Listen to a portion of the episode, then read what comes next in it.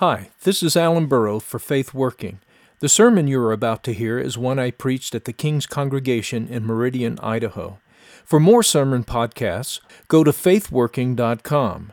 To subscribe to all our Faith Working podcasts, go to the iTunes Store and search for Faith Working under Podcasts. For information about the King's Congregation, go to the church website at thekingscongregation.com.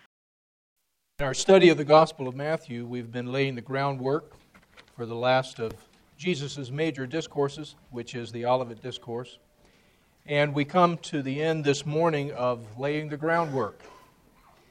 And we will consider for our text Hebrews chapter 9, verses 24 through 26. These are the words of God. For Christ has not entered the holy places made with hands, which are copies of the true but into heaven itself, now to appear in the presence of God for us. Not that he should offer himself often, as the high priest enters the most holy place every year with blood of another. He then would have had to suffer often since the foundation of the world. But now, once, at the end of the ages, he has appeared to put away sin by the sacrifice of himself. Lord our God, we ask that you would bless us through your word by the Holy Spirit, that you yourself would preach it to us and bring it to us, bring it to our very minds, bring it to our very hearts, bring it to our very wills, that we would be your faithful children, glorifying you in the earth. We pray in Jesus' name. Amen. Well, oftentimes in the New Testament, we read of the last days, of the end of the age, and of the world to come. And as moderns, we assume that those phrases are all referring to future events because, after all, it is obvious by the fact that we are here looking at one another that neither the world nor time have come to an end. But if we pay careful attention, we read things in the New Testament that indicate that Jesus and the apostles were living in the last days, at the end of the age, and that the world to come was dawning. Our text from Hebrews chapter 9 says that it was at the end of the ages that Christ appeared to sacrifice himself and to put away sin. Paul says the same sort of thing to the first century Christians in 1 Corinthians chapter 10. He says that everything that happened to Israel in the Old Testament, and especially the Exodus generation, happened as examples. And so they were written, says Paul, for our admonition upon whom the ends of the ages have come. Similarly, the apostles tell the first century Christians that they were living in the last days. Hebrews chapter 1 verse 2. It says that God who at various times and in various ways spoke in times past to the fathers by the prophets has in these last days spoken to us by his son. So the last days were the days in which Jesus appeared in 1 Peter chapter 1 verse 20. Peter says that Jesus was foreordained before the foundation of the world, but was manifest in these last times for you. In James chapter 5, James uh, blasts the wealthy Jews who were persecuting and putting down the Christians, and he tells them, You have heaped up treasure in the last days. In 1 John chapter 2, verse 18, the Apostle John says, Little children, it is the last hour. Not just the last days, not even the last day. It is the last hour. And as you have heard that the Antichrist is coming, even now many Antichrists have come, by which we know it is the last hour. In Acts chapter 2, verse 16 and 17, Peter, preaching the first Christian sermon on the day of Pentecost, is explaining what's happening as the Spirit has come upon him of them, and now the apostles are speaking the gospel in languages that they don't know. And people are wondering what is going on, and some are accusing them of being drunk. And he's saying, No, we're not drunk. If you want to understand that, he says, This is what was spoken of by the prophet Joel. This is what was spoken of by the prophet Joel.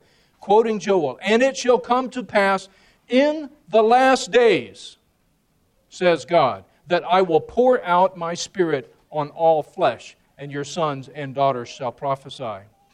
In Hebrews chapter 6, verse 5, warning uh, Jewish Christians who were becoming discouraged and were in danger of turning away from Christ and turning toward a Christless Judaism.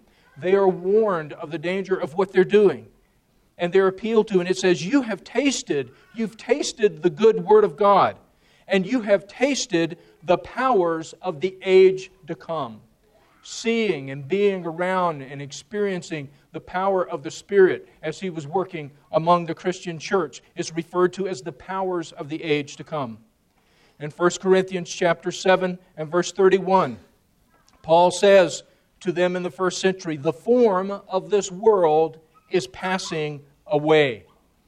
And then first in 1 Peter chapter 4 verse 7, Peter says to them, "The end of all things is at hand. It's now, it's coming, it is near." Well, what are we to make of all of this? Well, the typical evangelical response over the last 150 years or so has been to say that the apostles were mistaken they were mistaken in thinking that those things pertain to their generation and to their time. Actually, these things were going to be put off for at least 2,000 years. Of course, skeptics and liberal theologians have had a field day with that, for they know that you cannot get around the straightforward, repeated assurances that the last days, the end of the age, and the world to come would occur in the first century, or the claims of Jesus, as he many times made, as in, for example, Matthew 10, when he says to the apostles, referring to their mission in, in the book of Acts, he says, You will not have gone through the cities of Israel. You will not have finished evangelizing the cities of Israel before the Son of Man comes. There's no way to get around that straightforward language, and that's what the skeptics and liberal theologians have uh, understood. And it has become one of the main bases of, upon which they have said that Jesus and the scriptures must be rejected because obviously they are full of errors. Well, I want to draw some biblical threads together today so that we can understand what the apostles meant when they said these things. I don't think they were mistaken at all. I think they knew exactly what they were talking about, and they were exactly right. And I want to show you that if we are careful and prayerful Bible students, there is no need to allow these kind of things to get us upset. For if we prayerfully study the Word of God, we will see that indeed the apostles were living in the last days, that is, the last days of the Old Testament Jewish economy. They were living at the end of the age, the end of the Old Testament Jewish economy, and they were living at the dawning of the world to come. That is, the dawning of the New Testament world governed by Jesus Christ. And we will see why that was and why that is such a big deal that the apostles would describe it in such cosmic language as the last days, the end of the age, and the world to come. So, to understand this, we have to get the big picture. And to do that, we have to start where the Bible starts, and that is in Genesis. When we go back to Genesis and we look at the big picture, we see that God created man to be his image and to rule in his name over the earth. So man is told to take dominion and to rule over the earth. And man is initially given, it's like, a, it's like Adam initially is in an internship. He's interning to learn what the job is all about. And he's given an initial job. He is to guard the Garden of Eden, and he is to guard his wife Eve. He is to guard them, he is to protect them, he is to make sure that their welfare is placed first. So man is put in this role. He is being raised up to be the king over the earth in God's name. And he's given the initial job of guarding the garden and guarding Eve. Man lost that privilege when he sinned. He lost that privilege when he sinned. And we can see this by the fact that after God places the curse upon uh, the serpent, the curse upon uh, the earth, the curse upon the woman, the curse upon man, man is kicked out of the Garden of Eden. And the job of guarding it is given to an angel. This is very significant. It says that there was an angel there that was like a flaming fire, or like a flaming sword of fire that guarded the garden. Man could not go back in. So, man has not only lost access into the sanctuary, the special place of fellowship with God, he has also lost his job. His job now has been given to an angel. So man's job of guarding and ruling was given to angels until the promised seed of the woman could come to bruise the head of the serpent, because that is what God promised. He would send a seed of the woman to bruise the head of the serpent. Okay. Now, by persuading Adam to heed his word and to disobey God, Satan obtained a judicial claim of right and authority over mankind and the earth. Okay, let me say that. Satan obtained a judicial claim of right and authority over mankind and the earth. We see evidence of this when Satan tempts Jesus in Luke chapter 4. In one of the temptations, Satan shows Jesus all the kingdoms of the world in a moment of time. And the devil said this to him All this authority, all this authority I will give to you and their glory, for this has been delivered to me. He doesn't say, I took it. He says, It's been delivered to me, and I give it to whomever I wish. Therefore, if you worship before me, all will be yours. Now, this is not the language of a hijacking. This is the language of a claim of right. This is a judicial claim. And you can see how this would be the case. Because Satan, coming before the throne of God, could rightfully say, Adam, your image, your son, whom you created to be king over the earth, he obeyed my word, not yours. He is my servant, not yours. He has imaged me and not you. And you have placed the earth under him. Therefore, unless you're prepared to destroy Adam and Eve, to wipe them out, to destroy the earth you've created, you must acknowledge my claim of right. And he was exactly right about all of that. So, this is why we see in the Old Testament Satan had judicial access to heaven.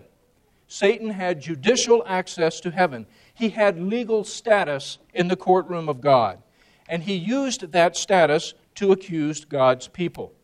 We can see evidence of that in the book of Job when we have Satan presenting himself before God in heaven.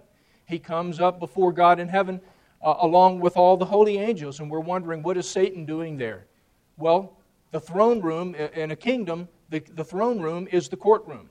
Okay? When we have uh, the two women present the court case before Solomon when he first becomes king, where do they present their case? In the throne room. The throne room is the courtroom. Satan's got a case, he's got a claim. He can come into court, he comes into God's courtroom. And he seeks the right to sift Job. He seeks the right to sift Job. Okay? Now, we also see evidence of this that in the Old Testament, Satan and his demons were behind the false gods of the pagan nations. The false gods were false not in the sense that they were imaginary, people just coming up with stuff, like we like to say now. They were just coming up with stuff uh, because uh, they couldn't explain things any other way. No, that's not what is meant by false gods. False gods does not mean imaginary gods. What it means is gods that are really higher powers, but who are not the true God. That's what is meant by false gods. In 1 Corinthians chapter 10, Paul is explaining to the Corinthians why it is not okay for them to go to one of the many temples that were present in the city of Corinth and to share in the meals that had been offered to different idols. And he's telling them, he said, Look, we, we understand nothing happens to the meat. Nothing happens to the meat. We understand that. But he says, This is what you have to understand. The things that the Gentiles sacrifice to idols, they sacrifice to demons and not to God. Okay? There is a power behind these things, it's just not the true God. In Psalm 106, in verse 37, it's talking about uh, the Israelites who became unfaithful and followed the ways of the Gentiles. And it says in verse 37 they even sacrificed their sons and their daughters to demons. Okay. Also in the Old Testament, we see that angels, both holy and fallen, and it's hard for us to, to understand exactly what's going on here, but it's clear that in some sense, angels, both holy and fallen, exercised a kind of mediatorial role with regard to the nations. In some sense, angels were actively connected to the destiny, power, and actions of nations and kingdoms. We see evidence of this, for example, in Ezekiel chapter 28. There it says, Son of man, take up a lamentation for the king of Tyre. And then God starts speaking to the king of Tyre in a personal way, and he says this You were in Eden, the garden of God. You were the anointed cherub who covers. I established you. You were on the holy mountain of God. You walked back and forth in the midst of the fiery stones. You were perfect in your ways from the day you were created till iniquity was found in you. And uh, theologians have, for, for centuries, rightly taken that, I believe, as a reference to Satan. But notice that Satan in this passage is called the king of Tyre, which was one of the major powers of that day. In Daniel chapter 10, we have Daniel who's praying for Israel, and then an angel comes and appears to him. And the angel says to him this He says, I was sent to you from the first day that you set your heart to pray and to understand these things. I was sent to you, in other words, a number of days past, but the prince of the kingdom of Persia withstood me 21 days. And behold, Michael, one of the chief princes, one of the holy angels, came to help me, for I had been left alone there with the kings of Persia. Now, again, we get these sketchy, shadowy glimpses of what is going on here. It's never fully laid out for us, but clearly we see that angels, both good and bad, are associated with various kingdom powers and nations in the Old Testament. We also see that in the Old Testament, with the nation of Israel, angels are heavily involved. In Acts chapter 7, Stephen, who's giving his great defense before the Sanhedrin, says that it was an angel, and remember, angel doesn't mean a certain sort of being. Angel simply means messenger. It refers to a function, one who is sent to accomplish a task or to give a message. He says it was the angel, the messenger, who spoke to Moses on Mount Sinai, and that the people received the law at the direction of angels. This is what Stephen says, Acts chapter 7, verse 38. It says, Moses is the one who was in the congregation in the wilderness with the angel who spoke to him on Mount Sinai. And then later he says that our fathers received the law by the direction of angels and have not kept it. Now, what's going on with that? Because we're expressly told in Exodus that it was God who was on the mountain, right? But then Paul even muddies the waters first in 1 Corinthians 10 when he tells us that it was Christ. It was Christ who was there. It was Christ who was in the wilderness. It was Christ who was in the desert. Christ who stood before Moses on the rock. And in Hebrews chapter 12 tells us that it was Christ who was on top of Mount Sinai speaking to Moses. It was Christ who gave the law. So, what is going on with that? Well, what it means is that it was the pre incarnate Christ, Christ before he became a man, the pre incarnate Christ. It was God the Son, God the Word, who was with Moses on the mountain. But in the Old Testament age, he took the form of a messenger. He was not an angel, not an angel being. Remember, angel is not a reference to a type of being, it's the reference to a function. So Jesus took on the role of a messenger. And that's why you have oftentimes in the Old Testament a reference to the angel of the Lord, the messenger of the Lord. Not just a messenger of the Lord, but the messenger of the Lord who will oftentimes be identified as the Lord himself.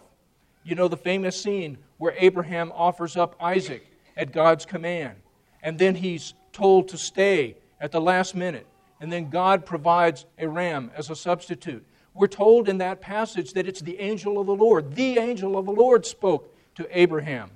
Okay? But then we're told it's God who is speaking to Abraham. That's one of the great moments when God makes one of the great covenant promises to Abraham. So who is it? Is it God or is it the angel of the Lord? Well, it's both because it's God the Son. It's the pre incarnate Jesus Christ. He is the one who is the messenger of the Lord because he is the Word of God. And so it is Christ who is there, but Christ takes on the function and the role as the messenger of God in the Old Testament. But again, we get this picture that angels have this kind of ministerial, mediatorial, if you will, role with regard to the nations and the kingdoms uh, in the Old Testament. But it wasn't like the dark side and the light side of the force like we see in Star Wars. Don't start thinking the Old Testament was that way. You have the dark side and the light side. No, throughout the Old Testament, we're told that God was at all times sovereign over all things, including Satan. But Satan, nevertheless, had legal status in heaven. He had legal access to heaven. But we see that God was sovereign. For example, Satan could not touch Job apart from God's permission. And Satan's all out assault on Job was used by God for Job's good and God's glory. In the New Testament, Jesus tells Peter, Satan has desired to sift you. That's what he tells him. In other words, this is another scene where Satan has come before God and asked to sift someone. We know about that because Jesus says so. He says, Satan has desired to sift you. Why? It might have had something to do with the fact that Jesus told the disciples that he was going to be delivered up to be crucified, and all of, those, all of them were going to be scattered from them. They were all basically going to hightail and run. And Peter said, I will never, I will never run. I will never forsake you. I will never leave, even if everybody else does. Jesus, as the Son of God, was given into Satan's hand by the Father. And we're told in the book of Acts that Satan moved the rulers and authorities of the first century to crucify Jesus. But yet, this ultimate act of evil, the most evil act ever committed and the most evil act possible, the closest act ever possible to actually killing God, this ultimate act of evil and apparent triumph on Satan's part was actually an act of Satan's suicide. It says in Acts 2, verse 23 Jesus, being delivered by the determined purpose and foreknowledge of God, you, speaking there to the Jewish rulers, you have taken by lawless hands and crucified and put to death. But as Paul says in 1 Corinthians chapter 2, none of the rulers of this age knew. Notice, none of the rulers of this age. What's he talking about? He's talking about Satan and the fallen angelic powers and their control over the civil and, and human rulers of the age. He said, None of the rulers of this age understood what they were doing, for have they, had they understood, they would not have crucified the Lord of glory. So that's the picture that we have in the Old Testament. Man falling from his privileges, falling from his job, and his job being given to angels, and angels, both fallen uh, and uh, holy, having this kind of a ministerial, mediatorial role over the kingdoms and the nations. But we're told that as a result of the first advent of Christ, Christ is going to change all of that. Okay. But before we go there, let's jump back for just a minute and let's talk about Israel. Where did Israel fit into that? Well, with Israel, God began in a provisional way to restore man to the privileges and the role to which he was created. He began to do that in a provisional way. Think about it. At Mount Sinai, you have, uh, uh, you have the pre incarnate Christ calling his people. You have him delivering them out. You have them speaking God's word. You have them, God setting up for a people everything from A to Z, from top to bottom, from front to back. Everything is laid out for them. What kind of people they are to be. And you have the temple being made, the tabernacle, where God's glory cloud comes, God's presence is. With the creation of the tabernacle and God's presence coming and inhabiting the tabernacle, of course, that's the pre incarnate Christ again. Um, you have, for the first time since the Garden of Eden, God dwelling among men on a permanent basis. For the first time since the Garden of Eden, the presence of God is dwelling with men on a permanent basis. Okay? For the first time since that time, you have the Word of God infusing and overflowing and saturating a particular society, whom God calls as His own special people. He calls them His bride, He calls them His beloved, and He calls them to be a city on a hill. He calls them to be the light to the world, to draw all other nations to Him. It was a big, big deal in the temple of God, in little old Israel, she was never the most powerful or the biggest, in little old Israel, in this temple, heaven and earth met. It was the center of the world. Because this is where heaven and earth meet. This is where God and man meet. So it was a big, big deal. But it was provisional because no man could actually go into the presence of God except for the high priest once a year under very specific, uh, very specific instructions, which is why they tied a rope to the priest's uh, leg in case he did something wrong so they could drag him out. And it tells us in Hebrews why was it that nobody could actually go into the presence of God? Well, it's signifying that the way into the very presence of God was not yet open. So this is provisional. And you have in the Old Testament, therefore, all of these different gradations of nearness of approach to God. You notice that? High priest alone can come in one day a year, Day of Atonement, into the holies of holies. That's it. Only the sons of Aaron can come into the holy place and minister there and can present the sacrifices out there in the courtyard. Okay? So the high priest can come the closest, but that's only one day of year. Then you have the sons of Aaron's the priests who get to come closer and do certain things uh, with regard to the tabernacle. Then you have the Levites, the other Levites who were not sons of Aaron, who can carry the ark and do other things with regard to the tabernacle. So there's another nearness. And then you had nearness of approach uh, through uh, other, other things. What is going on with this? Some people can come nearer to God than others. That's what Hebrews is saying. God is signifying not that some people are more important than others, not that uh, some people have some kind of intrinsic closeness to Him over others. He's signifying that the way into the holiest of holies, the way into His presence, was not yet open. That's what was being signified by all of that nearness of approach and all of those gradations in the Old Testament. Okay. Now, it's provisional, but Jesus is going to change all of that. Jesus is going to become a man to do it. With the coming of Christ, we have the coming of the woman's seed, the one who would bruise the serpent's head. Christ, through his death and resurrection, bruised the serpent's head, and he was exalted to the position that man was created for. He was exalted to the right hand of God. He was given all authority, and all judgment was committed into his hands. He said in the Great Commission, All authority in heaven and earth has been given to me.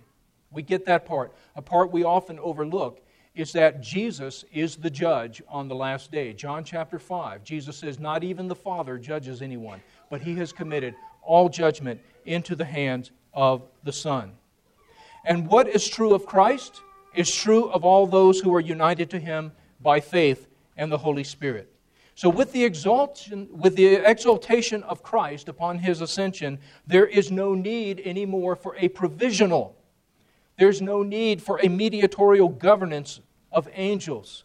There's no need for a provisional restoration of man to his privileges. There's no need for a provisional temple, for the reality has come. Now, Jesus is the center of the world. Jesus is where heaven and earth meet. Jesus is where God and man meet. That means that with the coming of Jesus, and particularly with his exaltation to the right hand of God and the pouring out of the Spirit, the old age is coming to an end, and the new world is dawning. So they, you see, were indeed living in the last days. They were living in the last days of the Old Testament age. They were living in the dawning of the new world. And the 40 year period from roughly 30 AD to 70 AD, from the ascension of Jesus Christ until the destruction of the temple, you have a 40 year overlap, as it were, from the old age to the new age. There's a 40 year transitional overlap there. Why have a transitional overlap? Because God is merciful. That's why. God is loving and God is merciful. And when you're making a cosmic shift like that, God just doesn't do that to people like that. God gives time for people to understand what's going on. So for 40 years, the gospel is preached the gospel of Christ, what's going on. It's all laid out in the book of Hebrews, it's all there preached so that God's people are treated with kindness and mercy and understanding. So, with the ascension of Jesus Christ, angels no longer hold this role that they did. The job of governing the world is given back to man. Specifically, it is given to Jesus Christ. Listen to, what, to the way this is described in Revelation chapter 12, which is talking about the ascension of Christ. She bore a male child who was to rule all nations with a rod of iron. And her child was caught up to God and his throne. That's the ascension. What happens after that? War broke out in heaven. Michael and his angels fought with the dragon, and the dragon and his angels fought. But they did not prevail, nor was a place found for them in heaven any longer. What happens when your law case gets thrown out of court? You don't have any more standing in court. You don't have any more right to be there. You can't just go down and hang out in the, in the courtroom. You have to have a case. When your case is thrown out, you have to leave. If you don't leave, the U.S. Marshals are going to throw you down the courthouse steps. And that's exactly what happened to Satan. So the great dragon was cast out, that serpent of old called the devil and Satan, who deceives the whole world. He was cast to the earth, and his angels were cast out with him. Then I heard, when? Then I heard a loud voice saying in heaven, Now, when? Now. When was the now? Then. Now salvation and strength and the kingdom of our God and the power of his Christ have come. For the accuser of our brethren who accused them before our God day and night has been cast down. It doesn't mean Satan is no longer active. It talks about later on about Satan being bound. Look, if you handcuff somebody's hand behind their back, does that mean they're dead? No. Does it mean that they can't do anything? No. Does it mean they can't do any mischief? No. This doesn't mean that. It doesn't mean Satan's dead. It doesn't mean he's not dangerous. It doesn't mean that he's inactive. But it means that his power is different. He has no longer any claim over man of the earth, no longer any standing in the courtroom of God and his power over the nations has now been crippled so that he is powerless to stop the great commission of Christ. The victory is a done deal, just like D Day. After D Day, it was a done deal in one sense. The tide had turned, the tipping point had been reached. We can see the rest of it was just pressing that great victory on until the end of the war. But that doesn't mean that there weren't battles to fight. That didn't mean that there wasn't danger. That didn't mean that there wasn't hardship. There was great danger, great battles, the Battle of the Bulge and other battles like that to be fought. But the great victory that assured total victory had already been accomplished. And what Jesus is telling us in the Great Commission is that the great cosmic spiritual D Day was a one man D Day. That was a one man battle. When all those ships showed up, bringing the assaulting force, one man got off the ship Jesus Christ. We don't become involved until after D Day. After he has won D Day, when we can do nothing about it, then Jesus says, Okay, I've won. All authority is mine in heaven and earth, and I'm going to be with you until the end of the age. Now go get them. Go get them. Well, what gives us the right to go to people and to talk to them about Jesus when they don't want to hear about Jesus. I heard a conversation in a coffee shop. There was a man there. He would, he would sit there every day in this particular coffee shop, and he was obviously disabled in some kind of way. He had a hard time getting around. Um, and I saw a young person one time, a Christian, start to talk to him in a very nice way and start to say something about Jesus. And this old disabled man went into a tirade on this poor young Christian and kept saying, How arrogant, how arrogant that you are going to tell me about Jesus or tell me about your God. That's so arrogant. And, and, and the young Christian was trying to be, you know, was trying to be apologetic and I didn't mean to offend, I mean sorry. I mean they were they were being a model Christian really in every way. And I watched this disabled man just demolish them for their arrogance. Well, what does give us the right to talk to people about Christ? What keeps it from being arrogance and a violations of people's rights? It's because Jesus has all authority in heaven and earth. It's because Jesus is everybody's rightful king. He's not my personal king and your personal king. Yes, we own him personally as king. He's the world's king. Everything belongs to him, everybody belongs to him. It's just a matter of whether they are going to acknowledge their rightful king or not acknowledge their rightful king. All the nations belong to him, and he said, Go get them. He says, Go, carry the gospel. And he isn't asking anybody's permission. He didn't ask our permission to save us. Thank God. He's not asking anybody else's permission.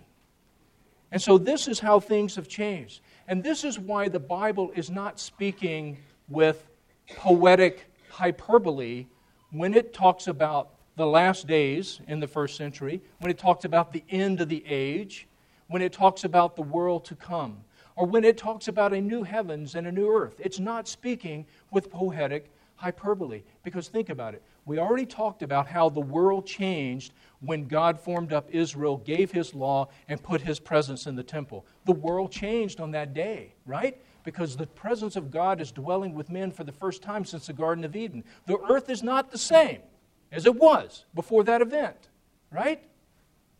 Think about when Jesus ascended into heaven. For the first time ever, for the first time ever, a man is not only in a place of comfort, Abraham's bosom, a man is in the presence of God. A man is seated on the throne of God. A man is given all authority in heaven and on earth. Heaven is changed forever. Heaven is changed physically because a man is present in heaven on the throne room of God. Heaven is changed governmentally because a man is given all authority in heaven. The earth is changed also governmentally because, again, a man has been given not angels, but a man has been given all authority over the earth. The man is the rightful king over the earth. And also, the earth has changed physically because for the first time since the, since the Garden of Eden, the Holy Spirit has been poured out on the earth. Leaven has been put into the recipe. Leaven has been stirred in. Once you put it in, it ain't coming out and it's not going to stay where you put it. It's not like a chocolate chip. It's going to go everywhere. It's going to change everything because it's alive. So you can see it's not poetic uh, hyperbole to talk about a new heavens and a new earth upon the ascension of Jesus Christ and the pouring out of the Spirit on Pentecost. Now, does that mean all sin is gone? No. Does that mean the curse is gone? Obviously not. What it does mean is that the new heavens and the new earth have broken in what it means is that the age to come, the age of curseless, sinless, deathless life, has broken in. Why does God have it break in in the middle rather than just all wait till the end? Because God loves sinners, that's why. God loves sinners, that's why. You see, He's not wadding this creation, the old heavens, the old earth, up like a piece of trash and throwing it away, which is what He could have done easily. He's not doing that. No, he's saving this world. He's saving this cursed world. He's saving this sinful race. He's saving this one. There's two different Greek words for new. One means totally new, start from scratch. The other one means transformed into new from the old. When it talks about the new heavens and the new earth in the New Testament, it uses the word that means transformed into new from the old. It doesn't mean totally new. It doesn't mean God's going to melt down the periodic table and start all over. That's not what it means. And why not? Again, God loves sinners. That's why. He's saving this world, He's saving this race. History is not a stalemate between Jesus and Satan, where Jesus trades Satan down pawn for pawn, and in the process, smuggles a few of Satan's souls across the border to heaven, where he has some real power. Until finally Jesus tires of this game and knocks the whole chessboard in the air and starts all over. That is not the story of the Bible. That's not the story of history. Jesus wins in history and in eternity. He wins in this life and the next. And that is what all began, not in the future on the second advent of Christ, at the first advent of Christ. That is when it began. That is when it broke in. Now, does this make a difference? It makes a huge difference. What could be more important than, to an army than understanding its marching orders? How can an army be effective? Even if they have the most sincere desire to be effective, how can an army be effective if they misunderstand their marching orders? Our forefathers who settled this land understood the marching orders. They believed Jesus had inaugurated a great D Day, and that's what the Great Commission was about. But about 150 years ago, the evangelical church as a whole lost that.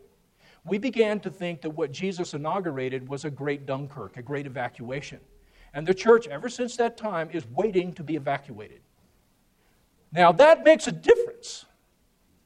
That makes a difference to an army, whether they think they're supposed to be attacking or whether they're supposed to be getting ready to be evacuated. And the church has been sitting on the beach waiting to be evacuated ever since. Now, the church believes, they're sincere Christian, they've been evangelizing, but evangelism changes when you change from D Day to Dunkirk. Because when you, when you believe you're waiting to be evacuated, what does evangelism look like? It looks like trying to persuade the local villagers to come join you on the beach and wait to be evacuated. And now you have kids who are growing up and you're still on the beach. And now you have kids getting married and you're still on the beach. And now you have grandkids and you have great grandkids and you're still on the beach. Meanwhile, life in the local village has gone to pot.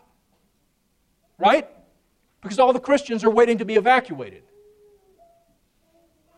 And then we begin to realize when things get so bad in the village that village life affects us nevertheless, even though we're on the beach, because we have to have jobs, right? Where do we have to work? In the village. So we work in the village, and where our kids have to go, they have to go to the village, and we have to buy stuff in the village, and they have to work in the village. And so the horrible life of the village, which is going to hell in handbags, it is affecting us, and it's affecting our kids and our grandkids. And so we panic. I'm talking now about the 1970s and 1980s, and we go rushing back into village life. We're going to get involved in politics, moral majority and so forth, all of which I have no problem with, except for the fact that we had left. And so we come rushing back into village politics and we get involved and we're raising money and we're getting votes and we're putting candidates up and so forth. And then the village people start telling us, you can't bring your faith here. You can't bring your faith here. You can't bring your faith into the public square of the village. You can't bring it into politics and so forth. It doesn't belong here. You have to keep that out on the beach with you. That's where that stays. And we're surprised that they don't welcome us back with open arms. Why is that? Where did they get this idea that our faith has to stay buttoned up inside our hearts or out there on the beach where we're waiting to be evacuated? Where did they get that idea? Could it be that we have told them that for 150 years, maybe? They believed us. It makes a huge difference. Of all of the afflictions of the modern evangelical church, of which we are part, of all the challenges we have, of all the things that I would change if I could snap my fingers and change something, this is the number one thing.